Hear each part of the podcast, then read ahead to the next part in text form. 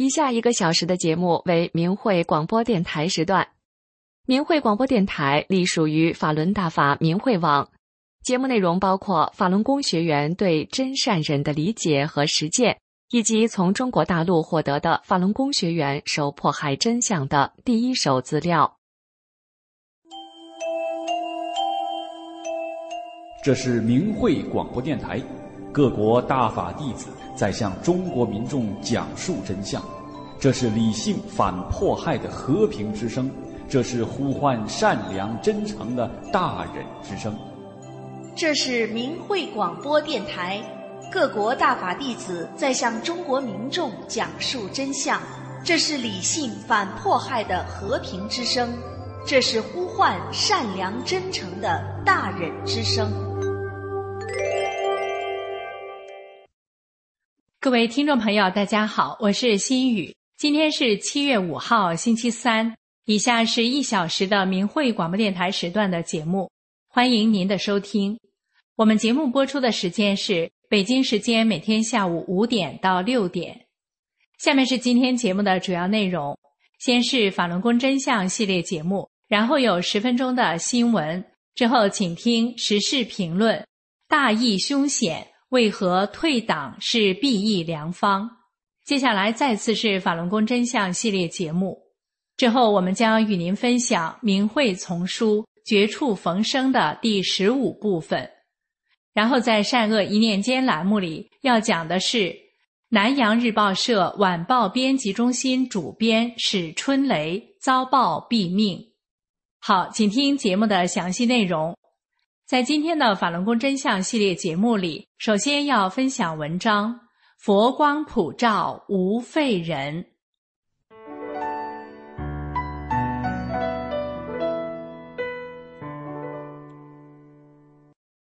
听众朋友您好，这里是明慧广播电台法轮功真相系列，今天为您带来的是《佛光普照无废人》。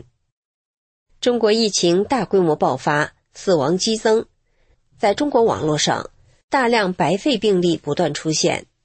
最近，白肺更是登上了墙内热搜。这不仅是因为它症状严重，更在于其患者已从老年群体蔓延到了青壮年。不由得回想起了在明慧网上登载的一个修炼故事：“佛光普照无废人。”故事的主人公马阿姨看起来很寻常，一个胖胖的老妈妈，脸上带着慈祥，说话底气很足。然而事实上，马阿姨上世纪九十年代初就因为双侧肺叶烂掉被医院判了死刑。没有肺的马阿姨却正常生活到现在，还能骑自行车到几十里外的郊区。这位看来寻常的马阿姨其实是个奇迹。这是怎么回事呢？原来马阿姨二十多岁的时候就得了肺结核，因为治疗不及时，她的肺病一天比一天严重，到后来两侧肺叶都出现了空洞，形成了八型肺结核。孩子五岁的时候，她丈夫因为肺结核去世了。到了一九九一年，马阿姨左侧肺叶已经烂没了，右侧肺叶只剩一点。市专科医院说没什么治疗价值了，大夫私下里还偷着告诉孩子说：“你妈想吃什么就给她买点什么吧。”孩子当时就吓哭了。一九九五年，有人带着一本书《转法轮》，说借给马阿姨读两天。《转法轮》这本书有三百多页，马阿姨抓紧读这本宝书。期间，她去上了一趟厕所，回来。就急忙接着看书，这时马阿姨的孩子在旁边看到了，既惊讶又高兴地说：“哎呀，妈呀，你怎么没扶墙就走着上厕所了？”这时马阿姨才意识到自己大步流星走了一个来回，从此原本说一句话要喘几口气，扶着墙才能走的马阿姨就行走自如，她夜间也不再咳嗽，睡眠也正常了。后来，马阿姨就找到法轮功学员，正式修炼法轮功了。从那以后，几十年来，马阿姨正常生活，她自行车来回几十里地都不是问题，还可以出去打工，改善家里的生活质量。周围的亲戚、朋友、熟人看到马阿姨修炼法轮功前后的变化，都说：“法轮功真好，你一分钱没花，又没见过你师傅的面，就把病练好了，还练得这么年轻，你师傅真是个神。”马阿姨建议大家有时间不妨也来读一读《转法轮》这本书，了解一下法轮功吧。听众朋友，如果您多去了解一下法轮功，也许你也可以像马阿姨一样，经历着佛光普照的奇迹呢。愿我们所有的听众朋友都能在大灾大难中得到法轮大法给您带来的幸福吉祥。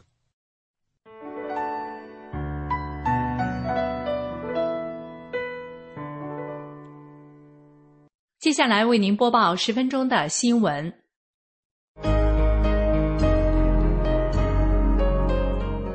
欢迎收听明慧网报道的大陆消息。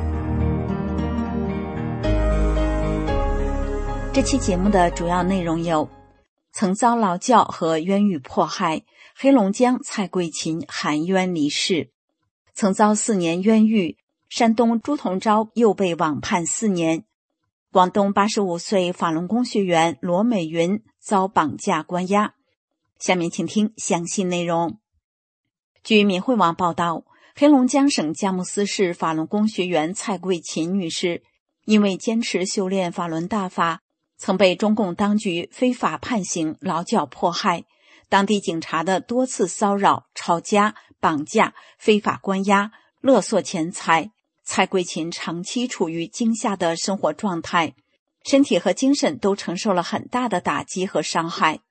去年八月九日，蔡桂琴含冤离世。终年七十五岁，蔡桂琴是佳木斯市第一塑料厂退休工人。他曾患有很严重的胃病，医院诊断为胃癌前期。自从修炼法轮大法后，不但胃病好了，整个人也越来越健康。蔡桂琴努力按照法轮大法真善忍的准则去修炼，与人为善，勤俭持家，家庭很和睦。看到蔡桂琴身心变化很大，家人都非常支持她修炼法轮大法。一九九九年七月，中共开始迫害法轮功后，蔡桂琴家经常被警察砸门骚扰。为了躲避警察的骚扰绑架，蔡桂琴家不敢开灯，用棉被把窗户捂住，家人吓得不敢开门等。二零零八年一月，蔡桂琴和几个法轮功学员。到佳木斯市松江乡发放法轮功真相材料，遭不明真相的村民诬告，在佳木斯市被警察绑架后，非法劳教一年，关押在佳木斯西格木劳教所。蔡桂琴在劳教所被迫害了十八天后，家属被迫花钱托关系将他接回家。二零零八年七月。蔡桂琴等一共六位老年法轮功学员雇车去佳木斯桦川县江川农场悬挂“法轮大法好”的条幅，被红星龙公安局警察绑架。农垦红星龙法院对六位老年法轮功学员非法判刑，蔡桂琴被网判四年。六位法轮功学员中有两位是蔡桂琴的亲妹妹蔡桂芳、蔡桂荣。蔡家姐妹三人在修炼法轮大法后，都是身心受益。然而，在中共邪党的迫害中，蔡家姐妹三人一起被劫持到黑龙江女子监狱，身心遭受了严重的摧残，一家人承受了巨大的伤害。二零二二年八月九日，在遭受了中共多年的迫害和骚扰后，蔡桂琴含冤离世，终年七十五岁。据闽会网报道，山东省临沂市郯城县法轮功学员朱同昭先生于二零一八年五月被临沂市公安局兰山分局国保警察与西郊派出所警察爬墙入室绑架，后被所谓的取保候审。今年五月三十日，朱同昭被中共法院非法判刑四年。朱同昭先生修炼法轮大法后。努力按照真善忍的标准做好人，身心受益。二零零一年，朱同昭被郯城县公安政保科科长邢安华带人绑架，在看守所被关押迫害了大约八九个月后，被秘密非法判刑四年。后来又被秘密劫入伪北监狱迫害，期间每天干重活，不让吃饱，还剥夺正常的睡眠，一天只准睡四个小时的觉。二零一八年五月，朱同昭被国保警察强行撬开天窗，爬墙入室绑架，非法抄家。当晚，朱同昭被劫持到蓝山派出所，被警察非法审讯、打骂、折磨了二十多个小时。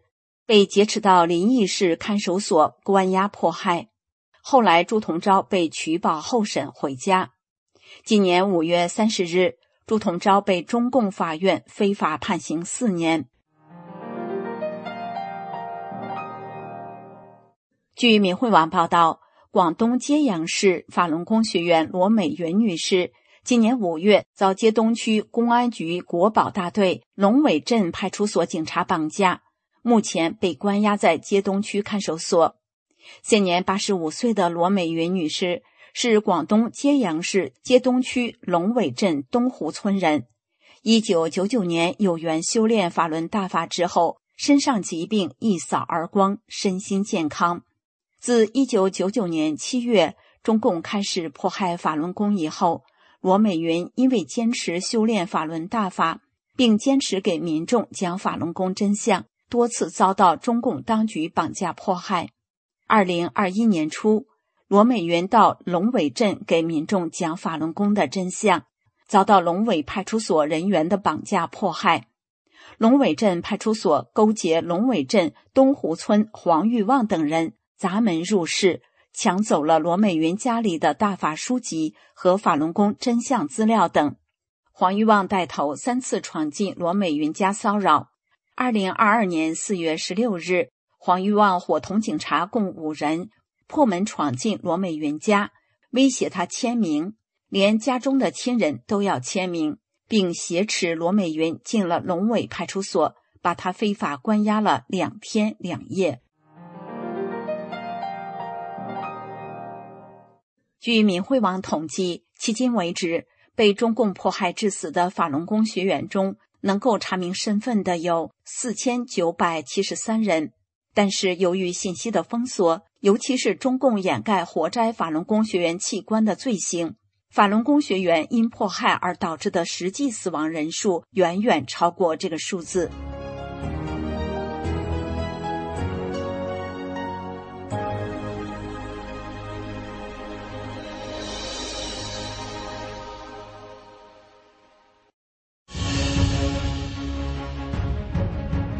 以下是明汇网报道的海外消息。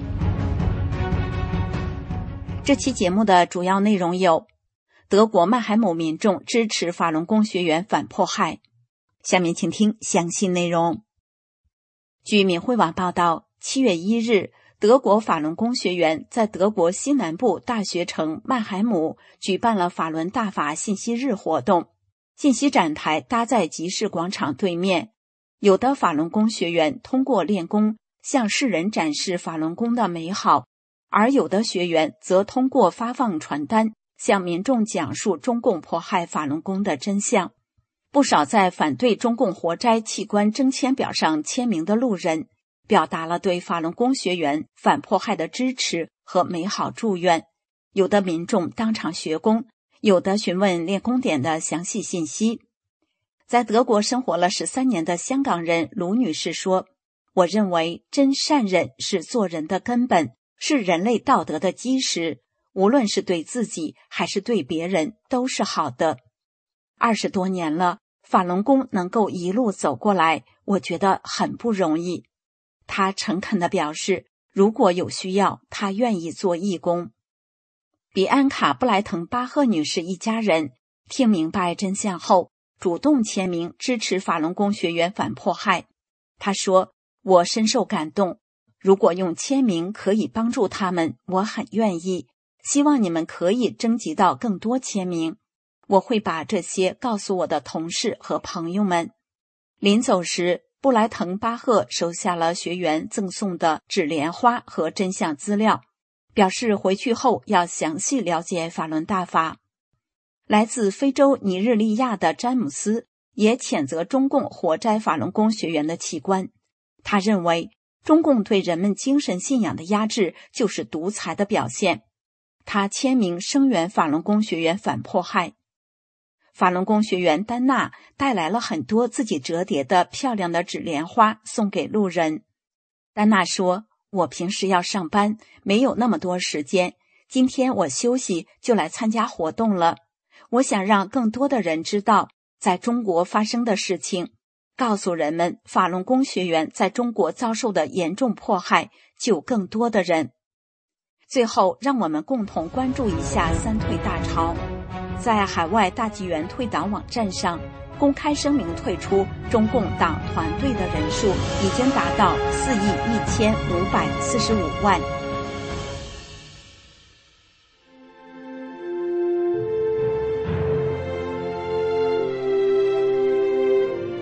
请听时事评论：大义凶险，为何退党是裨益良方？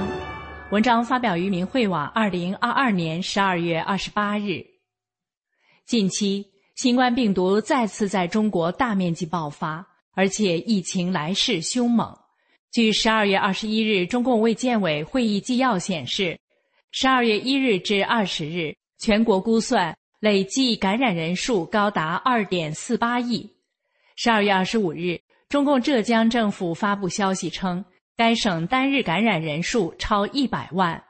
现在，北京、上海、杭州、南京、广州、成都、重庆、河南、河北等地到处是阳性感染者，白肺重症患者仍在不断增多，死亡比例高。很多城市的医院和殡仪馆早已不堪重负。可以说，瘟疫的海啸已经浮现，而且一浪高过一浪。自古以来，人类社会到一定时期就会发生瘟疫，为什么呢？说到底，还是因为人心不古，为人不尊，灾难自然就多。这些都与人的道德品质息息相关。所以，关于瘟疫的预防和治疗方法，在《黄帝内经》中有提到，即正气存内，邪不可干。就是说。一个人道德品质高尚，正气就在，邪气就不能入侵。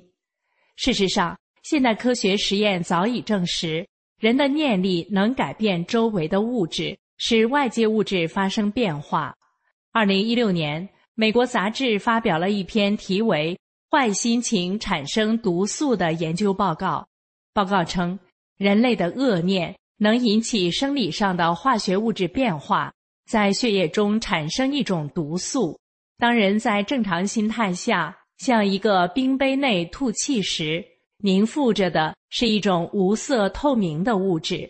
当人处于怨恨、暴怒、恐怖、嫉妒的心情下，凝聚起的物质便显现出不同的颜色。通过化学分析得知，人的负面思维会使人的体液产生毒素。同样的道理。当我们是非不分时，内心经常充满仇恨、怀疑、斗争时，负面的情绪会使得我们身体产生不好的毒素，进而影响自身免疫系统做出正常反应，就会降低免疫能力，从而招致瘟疫。那么，大疫凶险，人人都在寻找避疫良方，什么才是真正的避疫良方呢？各种科学研究都证明，人存善念，经常口念正的东西，就会产生正的能量，甚至是改变自己的本体，就能抑制住邪气，从而恢复健康。据明慧网报道，凡是公开宣布退出共产党及其一切组织的中国百姓，或者常念九字真言“法轮大法好，真善人好”。身体的健康都有所改善，甚至有些已经完全恢复，因为这是道德自我回升的重要举动，这是提高自己身体正气最快捷、最有效的方法。面对新冠疫情，法轮功学员一直都在告诉人们，常念法轮大法好，真善人好，公开声明退出中共的党团队组织，就能在瘟疫面前转危为安。其实，在法轮功学员中有许多得过重病的，甚至被医院诊断为不治之症的，大部分都通过修炼得到了康复。这些案例数不胜数，在明慧网上有很多记载。在法轮功著作之一《法轮功》一书中明示，人体通过修炼，调动起这种物质的能量，能够改变人体状况。起到祛病强身的作用。《法轮功》一书进一步开示：练到高功夫的人，他发出的不是气，而是高能量团，是表现为光的形式的高能量物质，颗粒很细，密度很大，这就是功。现在越来越多的科学实验证实，修炼人能发出功来，这并不是什么迷信。留藏于法门寺的释迦牟尼的真身指骨，已像白玉似的，那就是储存着高能量物质，也就是功的指骨。安徽九华山很多高僧数百年不腐的肉身，同样是储存着高能量物质的身体。法轮功创始人李洪志大师多年来就一直在开示真机。二零二零年三月。李洪志大师在《理性》一文中指出，其实瘟疫本身就是针对人心道德变坏、业力大了而来的。李洪志大师还告诫世人，目前中共病毒、武汉肺炎这样的瘟疫是有目的、有目标而来的，他是来淘汰邪党分子的，与中共邪党走在一起的人的。所以，大义凶险，重塑道德，找回良知，应该就是人们找的最佳避疫良方。而公开声明退党，或是常念法轮大法好，真善人好，是提升自身正气、隐蔽邪气的捷径。危难中的中国人，不妨试一试。以上的时事评论内容选编自川人的评论文章。大义凶险，为何退党是避疫良方？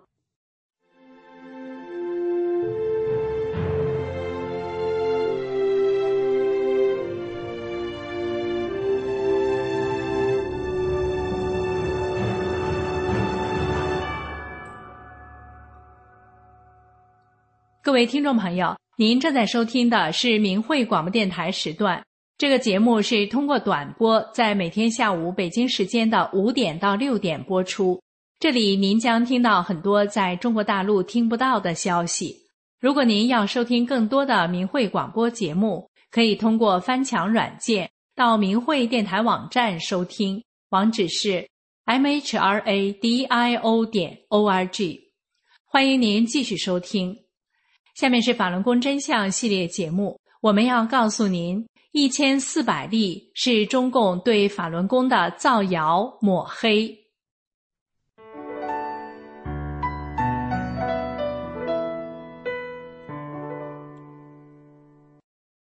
听众朋友您好，这里是明慧广播电台法轮功真相系列节目。今天为您带来的是一千四百例是中共对法轮功的造谣抹黑。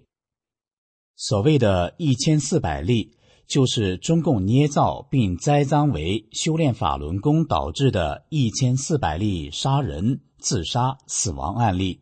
但是，二零零一年夏天，一位名叫肖玉芬的大陆女士向海外明慧网投书，撕开了当时大陆新闻媒体界最恶毒谎言的黑暗一角。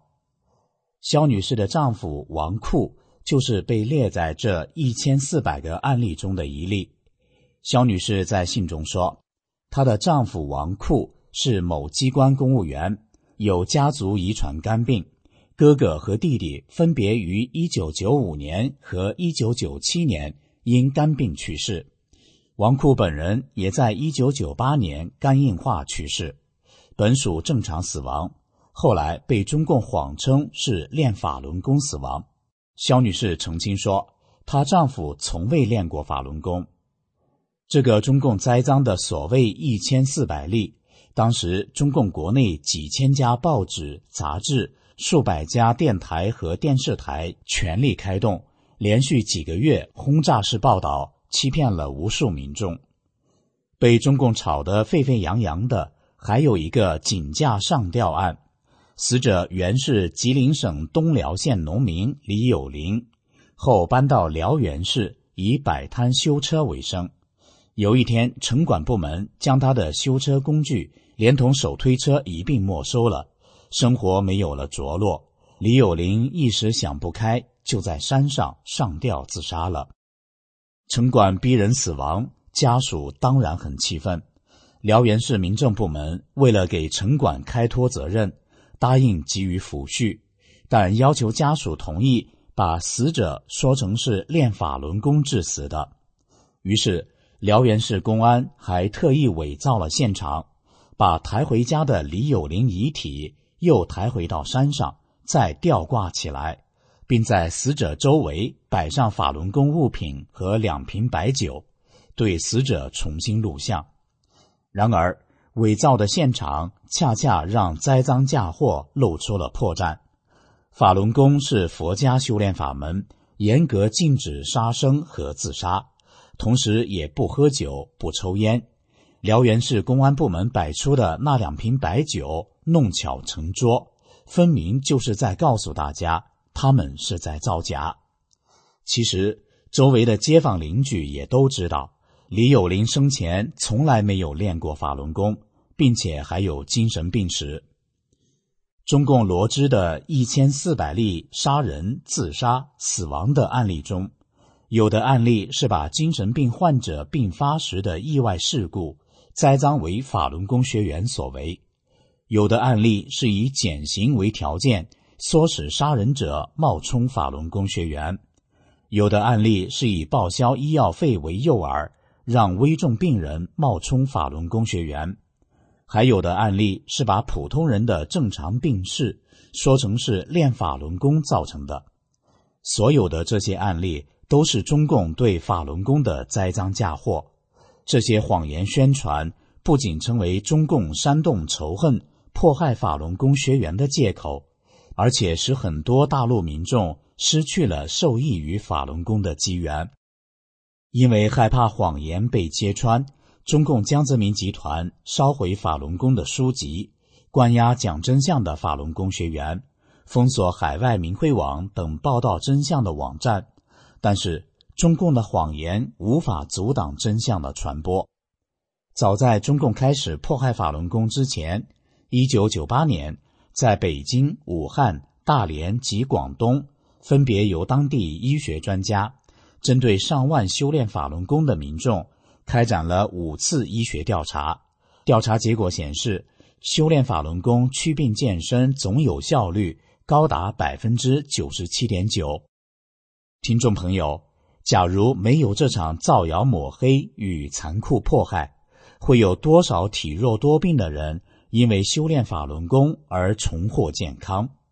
识破中共一千四百例谎言，找到真相。不但可以驱散自己内心被灌输的仇恨，同时也会拥有身心健康的机缘。以上就是今天的法轮功真相节目，谢谢您的收听，我们下次节目再会。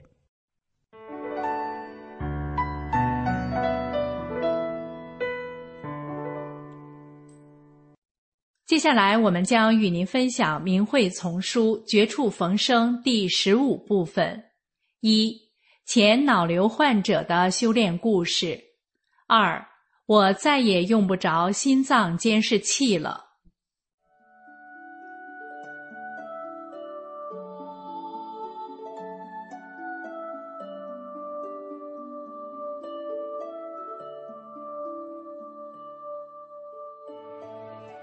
疾病一直是人类难以战胜的敌人，尽管目前的医学很发达。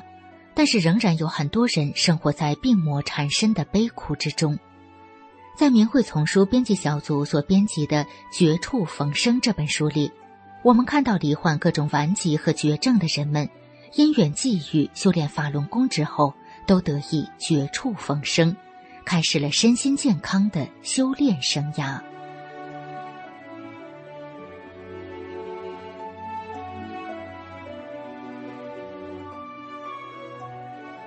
明慧广播电台，欢迎收听《明慧丛书》《绝处逢生》。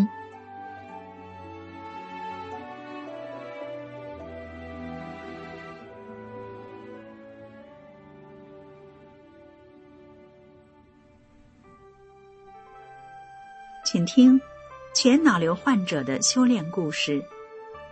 文章发表于明慧网，二零零二年七月六日。曾经，美仙的身体器官退化到牙齿、舌头不能相碰，吃东西时食物不断的往外掉落，眼皮不能闭上，看不清、听不明，说话困难，四肢萎缩无力。在历经了十多年脑瘤手术后遗症的痛苦煎熬后，美仙终于得闻法轮大法。从此，那些病痛渐渐远离了他，他再也不需要依赖家人的照顾了。现在，让我们来听一听美仙修炼大法、重获新生的故事吧。一九八八年三月，当时五十二岁的美仙感觉浑身到处都是疼痛，非常难受，四处检查都找不到原因。有一天，他右边的脸突然全麻了，被诊断出是右后脑长了一颗已经五公分大的视听瘤。台大医院立刻为他做了脑部切除肿瘤的手术，但是因为肿瘤的位置已经伤害到视觉、听觉神经以及三叉神经，手术再怎么高明，还是留下了种种的后遗症。就像医生说的那样。他身体的各处器官开始快速的退化，从此生活上必须处处依靠别人。他也尝试过多种其他的治疗方法，如物理治疗、针灸、烧艾、巫医、推拿、土方治疗、贴符等等，但都没有什么效果。就这样，经过了十年。美仙稍微能拖着步伐，自己慢慢的走了。但是由于身体是左边重右边轻，不但移动困难，要直行更是困难。因为行动他自己很难控制，都是在极度弯曲蛇形下，这样就不断的碰撞人或物，而且移动一下都要休息好久。再加上半边的脸偏向左边。导致面部表情僵硬，讲话只能是一个字一个字分开慢慢的讲。又因为眼球始终浸泡在不断涌出的泪液中，必须整天带着手帕不停的擦眼泪，还伴随着时常毫无预警的昏倒。美心说：“那时活得好苦。”他也曾想要尝试太极拳等健身的方式，可是因为手脚活动困难，就是把手抬到胸前都很吃力，马上就掉下去。他觉得自己这样不但花掉了大量的金钱，还拖累好多人，因此常常在想，有没有什么方法可以让自己不再依靠别人呢？难道自己这辈子只能这样下去了吗？有一天，美仙无意间看到电视新闻在报道法轮功，说练这个功法后效果很好。他特别注意了一下，可是也不知道到哪里学。直到三年前某一天在练习走路的时候，在公园看到有一群人在做一种以前从未见过的运动，才发现原来这就是曾经听说过的法轮功啊。他兴起了试试看的念头。第二天一早，他便努力的走到公园练功的地方，工友们教他法轮大法的第二套功法——法轮桩法。可是他的手才费力的抬到胸前，马上就痛得掉下去。美仙回家后心想：练功太难了，我明天不去了。可是隔天早上醒来，他却又慢慢的走到公园练法轮功的地方学了起来。回家后跟丈夫说：“好难啊，我不去了。”丈夫说：“哎。”公园那些运动都差不多，我也觉得你不用去了。但是就是这么奇怪，这段时间每天练完功都觉得好辛苦，不想练了。但隔天一早，却又有某种力量使他想要再去练。就这样反反复复的练了三个月之后，有一天美仙突然发现。竟然不用再吃多年不离身的止痛药了，这对他可是很大的鼓励。于是他持续的练功，渐渐的，他可以将双手抬到眼前，再慢慢的又举上头顶了。练功时间也从原来的几秒钟、几分钟，到可以做完一套半个小时的功法。他的双脚更是从原来不能弯曲的状态，进步到可以单盘打坐了。三年来持续的进步，使原来一些生活上不能自己做的事，现在都可以自己做了。他也有了健康的步伐，对自己又有了信心。由于修炼法轮功，重视练功人心性的提升。练完功之后，同修们就一起集体学法。他练功一段时间后，也开始练习读转法轮。起初一次只能读一两个字，还一直重复。他很怕耽误大家的时间，就想：我不要学法了，我练功就好了吧。没想到法轮功的同修们都很有耐心。反而鼓励他进一步参加晚上的集体学法。想到去集体学法要在大家面前读书，美仙的心中非常犹豫。但是集体学法负责人的一句话点醒了他：出来参加集体学法，就是突破自己的胆怯，这就是修炼，你就是一个修炼人。此时。修炼人，我要当一个修炼人，这样的想法在美仙的脑中出现后，他真的想要修炼了。去了集体学法小组之后，轮到美仙读法时，大家帮忙纠正每一个发音，一个字一个字的带他慢慢的念。他每读一句都要分成好几段，读完一句休息后。再读下一句，大家也都不断的鼓励、肯定他的进步。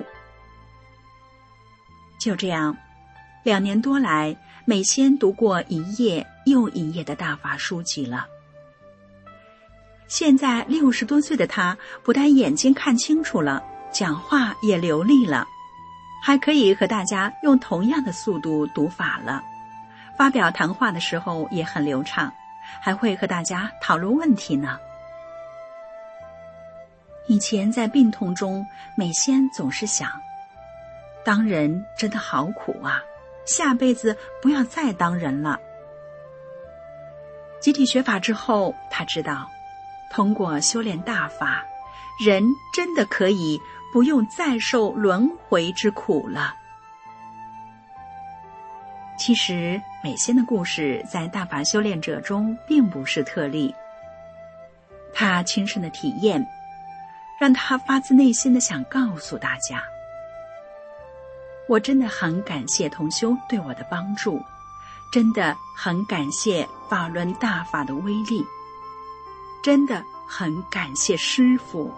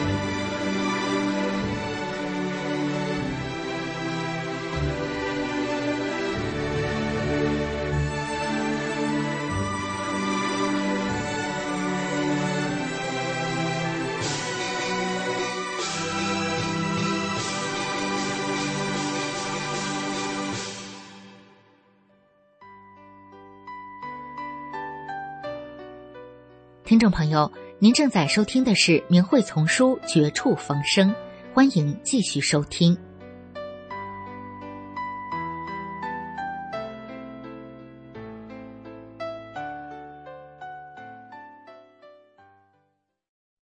我再也用不着心脏监视器了。文章发表于明慧网，二零零一年十一月十日。修炼前，我的身体糟透了，虽然才四十出头，可全身到处是毛病。最严重的是医院确诊我患有窦性心律过缓、间歇。当时医生讲我随时都有生命危险，白天好些，晚上得特别注意，很可能睡觉就睡过去了。听到这些，全家人都在忧虑之中。半夜，我偷偷地看着爱人用颤抖的手打开我随身携带的心脏监视器的开关，我只能暗自无奈地苦笑。天天离不开汤药药片，心脏不见好，又开始了头疼、头晕、上肢麻木。经诊断是颈椎病变，医生吩咐多躺少活动，每天必须要做牵引，否则。以后会出现全身不听使唤。当时我看了中医，看西医，做完电疗，做按摩，每星期要报销数百元的医药费。花钱多能治病也行，可是就是不好使。我想，身体的主要部件都不行了，我恐怕是来日无多了。哎，早晚也就是那么回事，活一天算一天吧。想到几十年来我为工作、为家庭奔波劳碌。如今竟没了希望，心中郁闷，于是每天早上出去晨练，想让心情放松一下。一天早晨，锻炼时，我遇到一位从外地到北京探望女儿的人，他在练功，我看着他练，觉得很好，也跟着比划。他练完功，我一问，原来他是在练法轮功。他曾参加过李老师的传功讲法班，他当时也没讲治病的事儿，只是说。他曾尝试过许多功法，练了法轮功后，发现这才是最好的，是真正的正法修炼。那时没有书卖，我就借了一份复印的法轮功修订本。我抱着书看得入了迷。我知道这是一个好功法，是往正道上领人的。老师讲的每一句话怎么都那么对。从一九九四年五月起，我幸运地走上了修炼的道路。刚练功没几天，突然我发现自己半边脸的肌肉又麻又木，症状像我的老毛病面麻。以前发病时要进行针灸、电疗、吃中药，好长时间才能好，现在怎么又犯了？我练完功回家的路上和老学员说这事儿，他们说这应该是清理身体的表现，是从根本上把病去掉。我想我也没见过老师，没听过课。连书都是复印的，才练了两天功就见效了。这个功法真能这么神？我半信半疑。过了两天，果然症状完全消失，而且身体明显感觉轻松了。我兴奋极了，法轮功真好，李老师讲的句句都是真的。我继续练功学法，没多久，我忽然发现，不知什么时候起，我的心脏不难受了。再也用不着心脏监视器了，身体有劲儿，精神饱满，脸色也变得白里透红。认识我的人都说我变年轻了。我尝到了人没有病是什么滋味，可以彻底告别医院和药物了。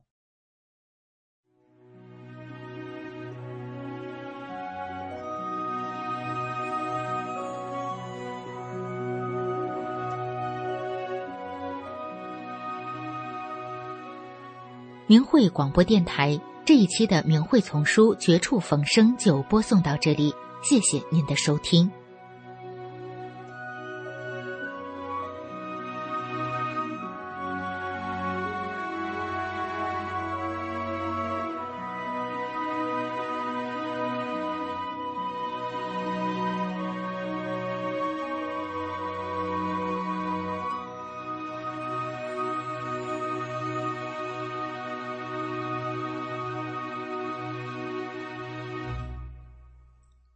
在过去的二十多年时间里，中共利用着媒体造谣抹黑法轮功学员，为迫害制造借口。那些听从中共指令、散布谎言的媒体人，相继遭恶报，为曾经做的恶付出代价。今天的善恶一念间栏目，来听听南阳日报社晚报编辑中心主任史春雷遭报毙命是怎么回事。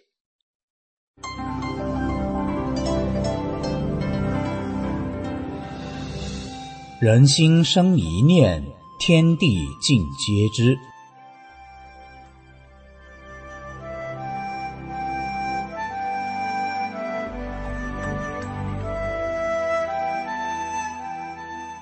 听众朋友，您好，欢迎收听明慧广播《善恶一念间》节目。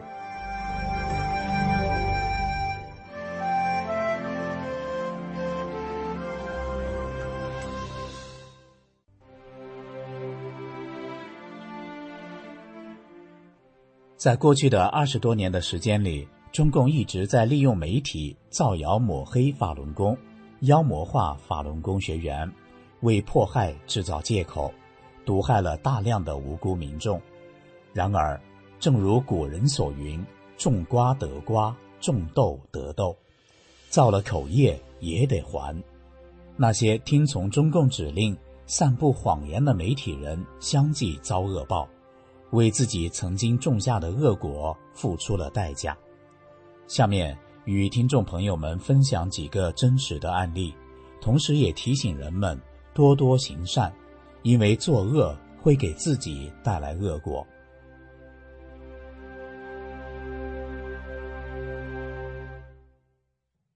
河南省南阳晚报社晚报编辑中心主编史春雷是中共的文字打手，他曾经散布谎言，诽谤法轮大法。二零二一年十二月十号，史春雷在出差返程途中遭恶报突发疾病。经抢救无效丧命。史春雷，男，一九七一年生，中共党员，南阳日报社晚报编辑中心原主编。自一九九二年以来，为中共卖命近三十年。特别是一九九九年七月，中共迫害法轮功后，史春雷甘心出卖良知。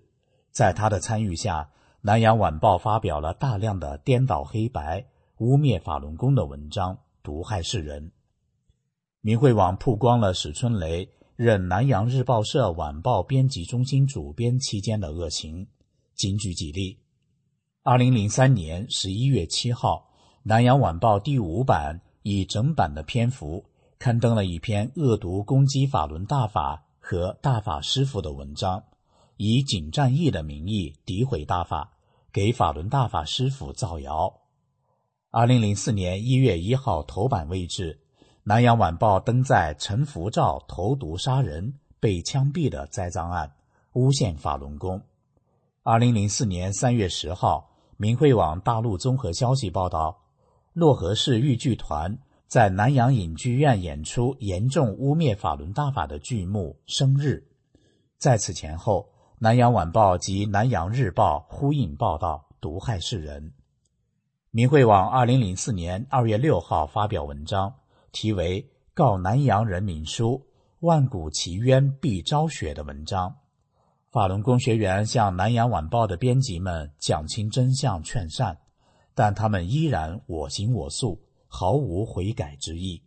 他们仍然拼命地追随中共恶党流氓集团，不断地散布谎言，毒害世人。南阳晚报、南阳网。还发表了大量污蔑法轮功的文章，鼓励市民举报法轮功。史春雷为中共歌功颂德，中共给予他很多所谓的荣誉，比如史春雷被省委宣传部评为中原环保世纪型优秀记者，多次获得全市十佳记者、全市新闻宣传先进工作者、全市创建文明城市工作先进个人。两会宣传先进工作者等荣誉称号。其实，散布谎言的中共文字打手的下场是可悲的，前车之鉴早已有之。只是史春雷为了名利，并没有引以为戒。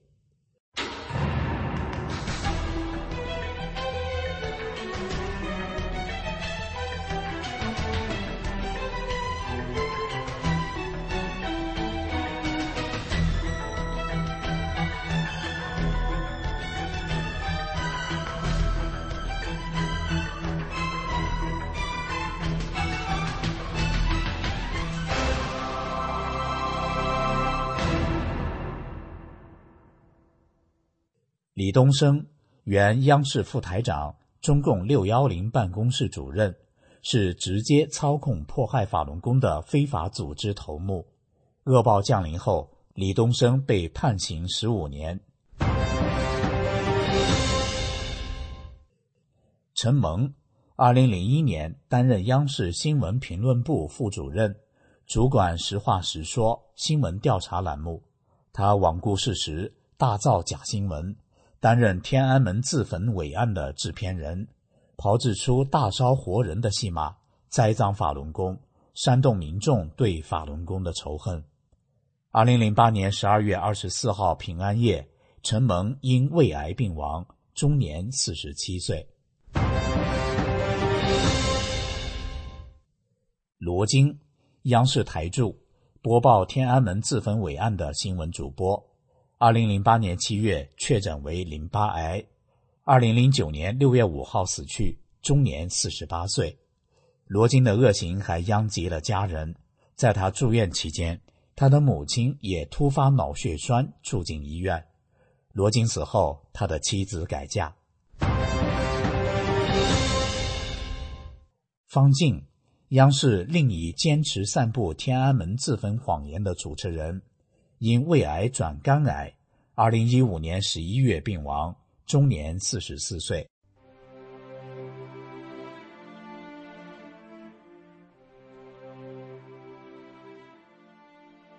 听众朋友，刚刚与您分享的都是媒体人作恶遭报的真实案例，正如《太上感应篇》所云。福祸无门，为人自招；善恶之报，如影随形。从古到今，那些大恶之人，尤其诽谤佛法的人，苍天饶过哪一个呢？希望您能善待佛法和修佛的人，这也是为自己和家人积德积福分。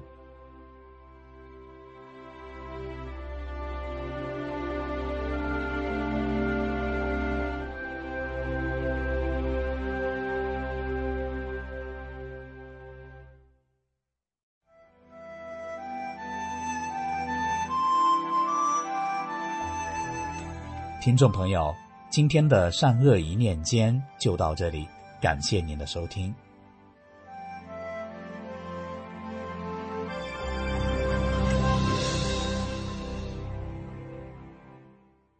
最后是天音静月，请欣赏歌曲。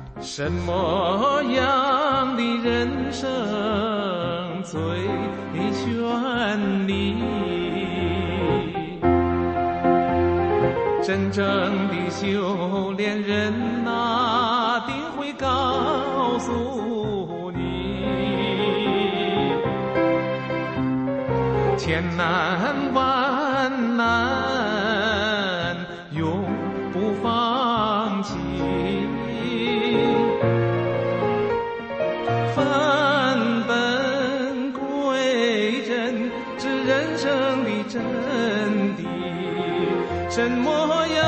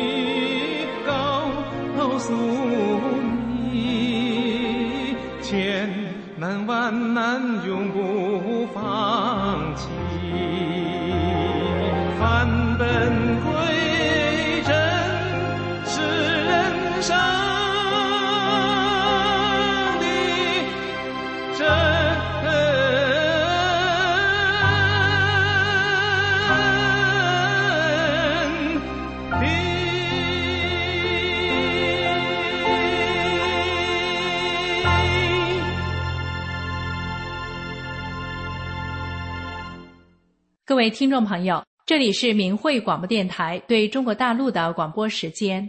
我们的收听时段是北京时间每天下午五点到六点。